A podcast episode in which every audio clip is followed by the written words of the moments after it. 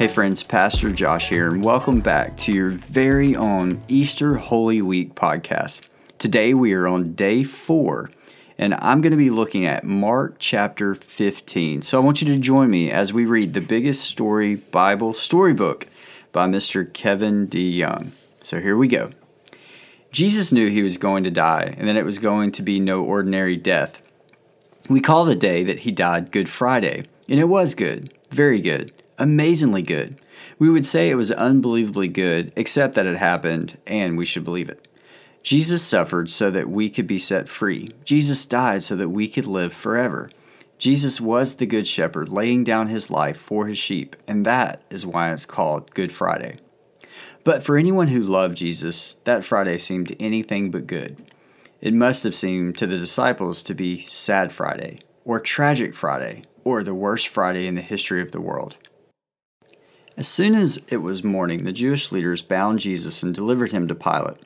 Pilate was the Roman ruler in that region. He was the one who would decide whether Jesus lived or died. Pilate wasn't convinced Jesus had done anything wrong.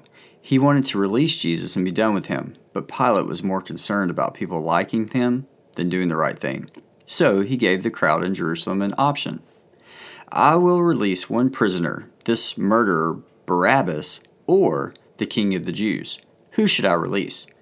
They chose Barabbas instead of Jesus. Then what shall I do with Jesus? Pilate asked. Crucify him, they shouted. So the soldiers took Jesus and led him away. They clothed him in a purple robe and gave him a crown of thorns. They pretended to worship Jesus, but it was all a joke. They struck him on the head and they spat on him. If you could have seen Jesus being led to his death that afternoon, everything would have looked upside down. Here was the Maker of all things, too weak to carry his cross.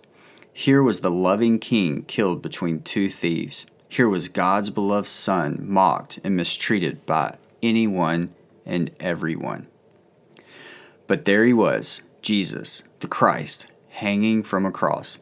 The sky went black because it was the day of judgment, and Jesus cried out to heaven for help. But this was a time to feel the curse of the law, not the smile of God. Jesus had become sin for us. He breathed his last, and the curtain of the temple was torn in two.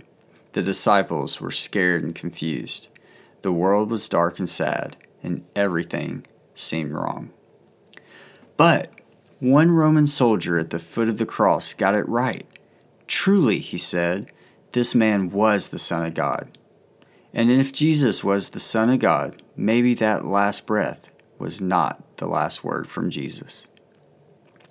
You know, friends, when we think about Good Friday, which is the Friday before Easter, we have to think about why did Jesus really die on the cross? Well, one, we know that Jesus really did die on the cross. And then we say, well, why would he do that?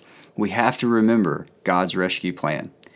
Jesus died on the cross to be the sacrifice, to take the punishment that we deserve. But Jesus had never ever sinned, and he didn't deserve that death.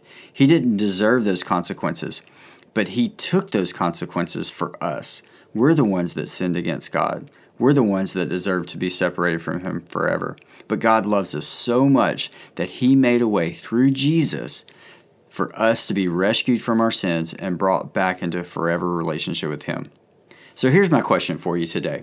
As we celebrate and we look forward to Good Friday, I want you to think about what does Good Friday mean to you?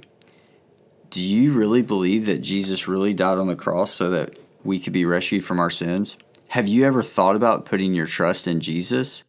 Friends, if you want to learn more about what it means to be a follower of Jesus, then I would encourage you to talk to a friend or your family. Talk to your parents, your grandparents, or an older sibling that is a follower of Jesus. I hope that you too will understand that God loves you so much and that He sent Jesus to rescue you. Well, thanks for joining in to day four of your very own Holy Week podcast. And make sure that you join us tomorrow as we wrap up our week with day five. Guys, have a great day and make sure that you tell somebody about Jesus. See you later.